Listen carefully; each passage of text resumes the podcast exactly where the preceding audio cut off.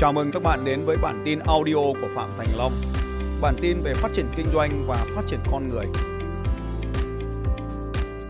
Để trở nên thành công, để trở nên sống tự do, để trở nên hạnh phúc hơn có hai điều cần phải tuân thủ. Cho dù bất kỳ điều gì diễn ra trong chương trình này, anh chị phải ghi đậm hai chữ này trong trang đầu tiên của quyển vở. Đấy là đạo đức và pháp luật. Đạo đức và pháp luật là hai từ mà trong bất kỳ hoàn cảnh nào, trong bất kỳ điều kiện nào chúng ta cũng tuân thủ. Thế nào là đạo đức? Đạo đức được gọi là những quy tắc của một cộng đồng người và hướng dẫn cộng đồng người đó tuân theo. Đạo đức không mang tính bắt buộc, nhưng nó là những cái quy tắc hướng dẫn cho mọi người tuân theo. Pháp luật thì khác. Có một số cái quy tắc đạo đức, có một số cái quy tắc xã hội được nhà nước thấy nó rằng nó quan trọng, cần phải nâng cao nó lên, bắt buộc cho mọi người phải tuân theo thì nâng các quy tắc đạo đức này lên thành các quy tắc pháp luật. Đạo đức và pháp luật nó sẽ là cái nền tảng mà làm cho chúng ta trở nên tự do hơn. Đạo đức ở trong những cộng đồng người khác nhau thì nó sẽ khác nhau. Sinh viên có đạo đức của sinh viên và luật sư có quy tắc ứng xử của luật sư riêng. Mỗi một cộng đồng người thì có những quy tắc riêng nhưng tất cả chúng ta đều chung một pháp luật. Khi chúng ta di chuyển ra khỏi quốc gia này thì chúng ta có pháp luật của quốc gia khác. Cho nên khi các anh chị sang một quốc gia khác thì chúng ta phải tìm hiểu pháp luật của quốc gia đó và tuân theo quốc gia của họ. Chúng ta sang một cộng đồng người khác thì chúng ta phải tuân theo những quy tắc của cộng đồng đó, chúng ta mới có thể tồn tại tốt được. Tôi nói ví dụ thế này, ở đây có ai Thanh Hóa không? Thanh Hóa giơ tay. Thanh Hóa rất tuyệt vời. Có ai Nghệ An không? Nghệ An giơ tay. À? Ok.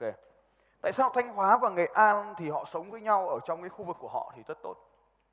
Thế nhưng sau khi mà đi giao tiếp với bên ngoài thì có một số người tốt lên được, có một số người thì bị tẩy chay. Bởi vì cái lý do thứ nhất thế này, đạo đức và pháp luật của cộng đồng này không phù hợp với cộng đồng kia mà thôi.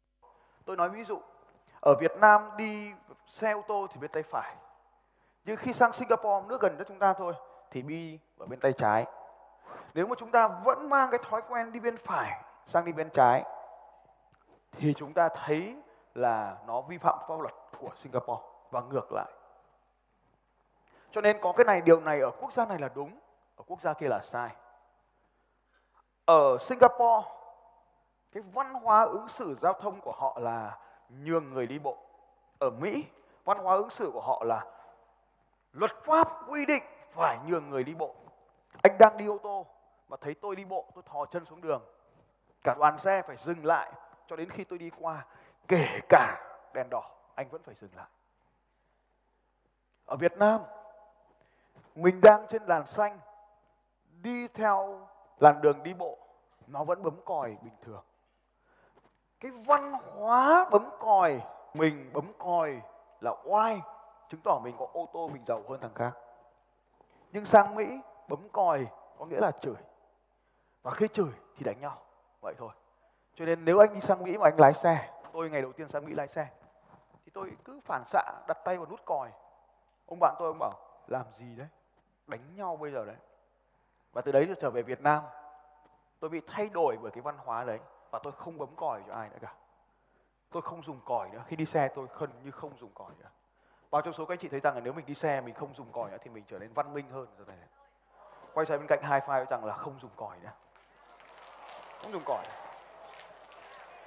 Ở Mỹ, cả một đoàn xe dài như thế này. Họ vẫn cứ chờ nhau lần lượt, lần lượt, lần lượt, lần lượt từng cái xe một. Nhưng ở ta thì sao? Tắc đường phát, nhoi, nhoi, nhoi.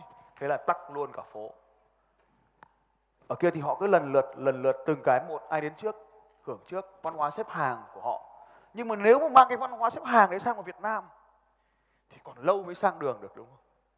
Chờ cho bọn nó dừng, còn lâu mới sang được. Cho nên chúng ta sang Việt Nam, chúng ta lại phải tuân theo cái đạo đức của người Việt Nam. Chúng ta sang Mỹ, chúng ta tuân theo cái đạo đức của người Mỹ. Chúng ta sang Việt Nam, tuân theo pháp luật của Việt Nam, sang Mỹ, tuân theo pháp luật của Mỹ. Ở đây chúng ta cũng vậy. Cái văn hóa của người Thanh Hóa họ rất là tốt ở trong cái cộng đồng của họ. Nhưng khi mà mang cái văn hóa đó ra cái cộng đồng người khác thì nó bị xung đột. Tôi nói ví dụ, ở nước ngoài có hàng ngàn học viên thế này thì không ai người ta đi học cái kiến thức ở đây. Xong người ta mang, người ta đi dạy lại cho người khác cả. Nhưng ở Việt Nam thì sao? Tôi vừa dạy ở trên này, ở dưới có ông đã ghi chép lại để mang về dạy lại cho người khác, để mang về mai mép để chia sẻ cho người khác. Đấy là cái thứ văn hóa của người Việt Nam. Nhưng mà nó lại là hành vi ăn cắp tài sản sở hữu trí tuệ ở trong cái văn hóa khác. Và các anh chị sẽ nhìn thấy có rất nhiều người ở ngoài kia họ đang làm như vậy. Họ đi học một khóa học nào đấy, họ bê nguyên kiến thức, họ mang họ dạy lại.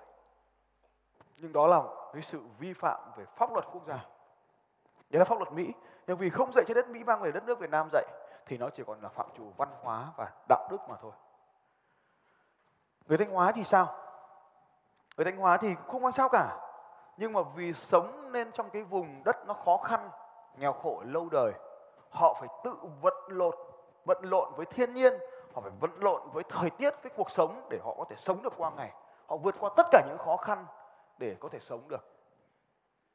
Và khi họ giao tiếp trong một cái xã hội văn minh khác, họ đến một cái thành phố khác thì họ cũng làm y chang như vậy. Họ lại cũng phải vận lộn, giành giật với cuộc sống để có được cuộc sống của mình. Nhưng họ vi phạm vào một nguyên tắc đạo đức rất là lớn. Nguyên tắc như sau. Nguyên tắc đạo đức lớn này, từ nay trở đi tôi muốn các anh chị luôn nhớ và luôn tuân thủ. Đây là một quy tắc làm cho tất cả mọi người đều có thể chiến thắng. Quy tắc có tên gọi là win-win mọi người phải chiến thắng. Nhưng quy tắc này quan trọng hơn. Win win win. Người thứ ba cũng phải chiến thắng. Ngày hôm nay tôi ở đây, tôi là người chiến thắng. Bởi vì tôi hướng dẫn cho các anh chị. Tôi chiến thắng bởi vì tôi tranh thủ tình cảm, tôi trở nên nổi tiếng trong các anh chị. Các anh chị đến trường học, chương trình học của tôi. Các anh chị là người chiến thắng bởi vì các anh chị sẽ nhận được thêm một vài tri thức tôi sẽ giúp cho các anh chị đạt được hiệu quả cao nhất trong chương trình này. Đó là mục tiêu của tôi. Hôm nọ, bao số các anh chị học chương trình Raving Fan. Raving Fan, rất tuyệt vời. Raving Fan, cái đường số 8 là gì ạ? Là gì ạ? Hiệu quả. Cho nên cái mục tiêu của tôi tập trung vào hiệu quả cho các anh chị. Và mục tiêu của các anh chị đến chương trình học này mang hiệu quả về cho anh chị để anh chị chiến thắng. Nhưng cũng phải giúp tôi chiến thắng. Và tôi giúp tôi chiến thắng được. Tôi có rất nhiều tiền. Tôi không cần tiền nữa nhưng tôi vẫn làm, cho nên tôi làm việc không cần phải vì tiền. Nhưng mà đổi ngược trở lại thì tôi phải làm việc vì rất nhiều tiền. Tại sao lại cần phải tôi thắng, các anh chị thắng? Nếu hôm nay tôi chỉ đến đây, tôi chỉ làm tốt công việc của tôi là một diễn viên trên sân khấu, tôi làm thật tốt, còn ở dưới mọi người thế nào cũng được, thì tôi không thể làm một chương trình vào tết đông như này được. Đấy là điều đầu tiên. Nhưng cái người thứ ba cũng phải chiến thắng. Người thứ ba phải chiến thắng.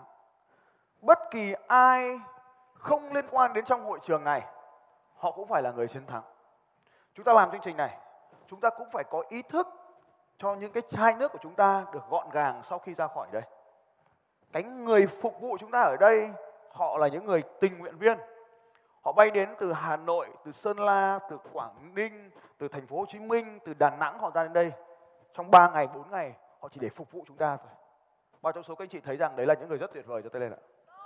Cảm ơn các anh chị. Cho nên khi các anh chị rời khỏi những cái hội trường này, hãy giữ cho mọi thứ thật sạch sẽ, gọn gàng để giúp cho họ đỡ phải vất vả với công việc của chúng ta.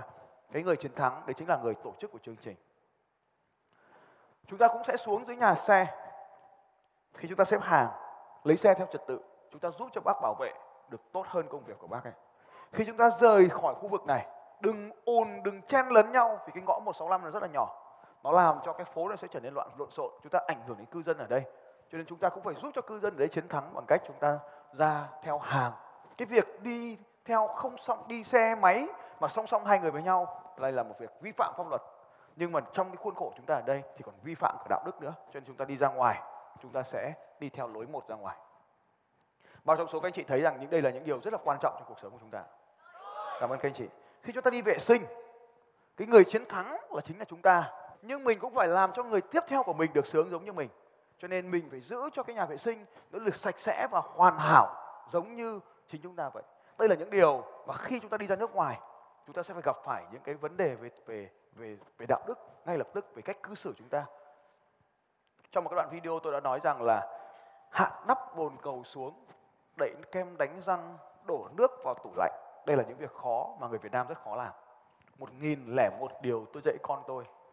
Đậy nắp bồn cầu xuống khi dùng xong. Đậy nắp kem đánh răng khi đánh răng buổi sáng xong. Đổ nước vào tủ lạnh mỗi khi lấy đá xong. Thì đây là những việc tôi làm, dạy chúng nó. Nhưng mà tôi vẫn phải làm những cái việc này. Đổ rác và không nói với ai. Đấy là những công việc hàng ngày. một trăm lẻ một nghìn lẻ một điều à, cha dạy con thì những cái điều này nó giúp cho cuộc sống của chúng ta trở nên tự do và hạnh phúc hơn rất là nhiều và khi chúng ta cư xử với những cộng đồng khác nhau thì chúng ta đều có thể làm được cho nên khi chúng ta làm bất kỳ điều gì, chúng ta luôn nghĩ điều sau đây. Cái người đối tác của tôi, họ có lợi không? Cái người, những cái người liên quan đến cái việc này, họ có lợi không? Cho nên ba bên phải đều có lợi. Win win win. Đây là triết lý kinh doanh rất là quan trọng trong trại đại bàng. Tôi hướng dẫn cho các anh chị. Chiến lược đại dương xanh, đúng không nhỉ? Chưa đủ. Trong BNI thì chúng tôi còn dạy nhau điều sau đây nữa và đây là triết lý sống của tôi givers là những người cho đi gain là đạt được những người cho đi sẽ nhận được đây là quy tắc đạo đức thứ hai mà tôi muốn các bạn sẽ sống theo những quy tắc đạo đức này. Quy tắc win win win. Tất cả mọi người cùng phải chiến thắng, không phải vì cái lợi của riêng mình mà mình đè người khác. Tôi không có đối thủ cạnh tranh. Lý do tôi không có đối thủ cạnh tranh bởi vì tôi giúp cho tất cả mọi người cùng chiến thắng. Trong chương trình Raving Fan vừa rồi, các anh chị thấy là khi mà chúng ta không phục vụ được khách hàng thì chúng ta mang khách hàng tặng cho đối thủ cạnh tranh đúng không nhỉ? Đấy cũng là một trong những chiến lược để giúp cho đối thủ trở thành đối tác. Nhưng give again thì là một triết lý khó theo đuổi hơn nữa. Đặc biệt là khi cuộc sống của chúng ta trước đây, trong tiềm thức của chúng ta trước đây, nó đã là một cuộc sống khó khăn rồi. Chúng ta phải nhìn thấy thì chúng ta phải chiến luôn trước cái đã, còn của ai thì kệ người ta.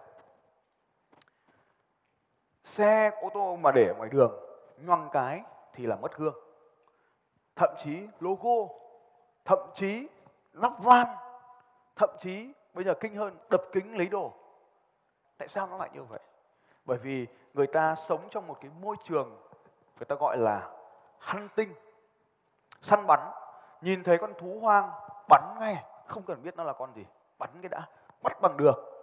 Ở Singapore, các bạn đi dọc theo phố đi bộ thì quả sáo nó nhảy tưng tưng trước mặt, đầy đường. Ở đất nước Miến Điện, Myanmar, chạy bộ buổi sáng chim đầy đường.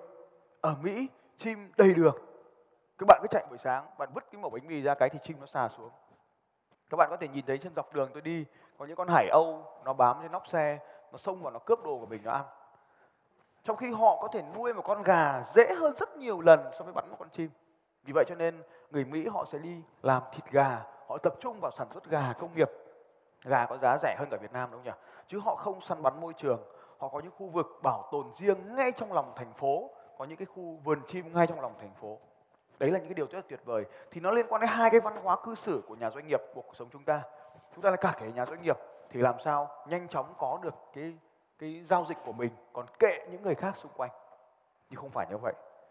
Từ nay trở đi tôi muốn các bạn hãy giúp đỡ mọi người trước khi chúng ta giúp đỡ bản thân mình. Cho nên lúc nãy tôi mới có nói các anh chị, chụp ảnh người bên trái, chụp ảnh người bên phải. Bao trong số các anh chị thấy rằng khi mình chụp ảnh người bên trái thì bản thân mình cũng được chụp ảnh được tay lên. Bao trong số các anh chị thấy rằng là khi mình chụp ảnh người bên phải thì mình cũng được chụp ảnh giơ tay lên ạ. Cái người bên trái họ chỉ ở đây trong một vài phút thôi họ lại đi mất. Nhưng cuộc đời của chúng ta còn 10 năm nữa, 20 năm nữa, 50 năm nữa, 200 năm nữa, thậm chí như cụ rùa 300 năm nữa mình vẫn còn ở với mình. Mình vẫn còn cơ hội chụp mình. Những cái người bên cạnh nó sẽ trôi đi mất. Và đấy sẽ là bức ảnh quý hơn bức ảnh chụp mình. Bởi vì mình chụp mình lúc nào cũng được. Nhưng chụp ảnh người bên cạnh khó hơn rất là nhiều. Và trong số các chị thấy rằng là give gains sẽ phải thể hiện cho cuộc sống của chúng ta mọi lúc mọi nơi giờ tay lên ạ quay sang bên cạnh hai phải rằng bạn là bạn tốt của tôi.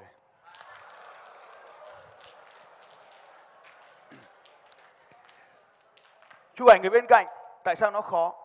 Nó khó không phải vì chúng ta không phải là chúng ta không biết cái gọi win-win win-win là tôi chụp bạn thì tôi chiến thắng, tôi vui. Và tôi cũng chụp được bạn, thì tôi cũng được người khác chụp tôi ông A chụp ông B, ông B sẽ được ông C chụp. Ông B chụp ông A thì ông C sẽ chụp ông B và ông D sẽ chụp ông C. Tất cả mọi người cùng chiến thắng trong trò chơi đấy. Nhưng mà nếu mà chúng ta chỉ chụp mình thôi thì có một mình mình chiến thắng, những người khác không chiến thắng. Bao trong số các anh chị sẽ đi vòng quanh căn phòng này và chụp ảnh tất cả mọi người. giơ tay lên nói tôi. Rút điện thoại ra và đi khắp căn phòng này chụp ảnh tất cả mọi người.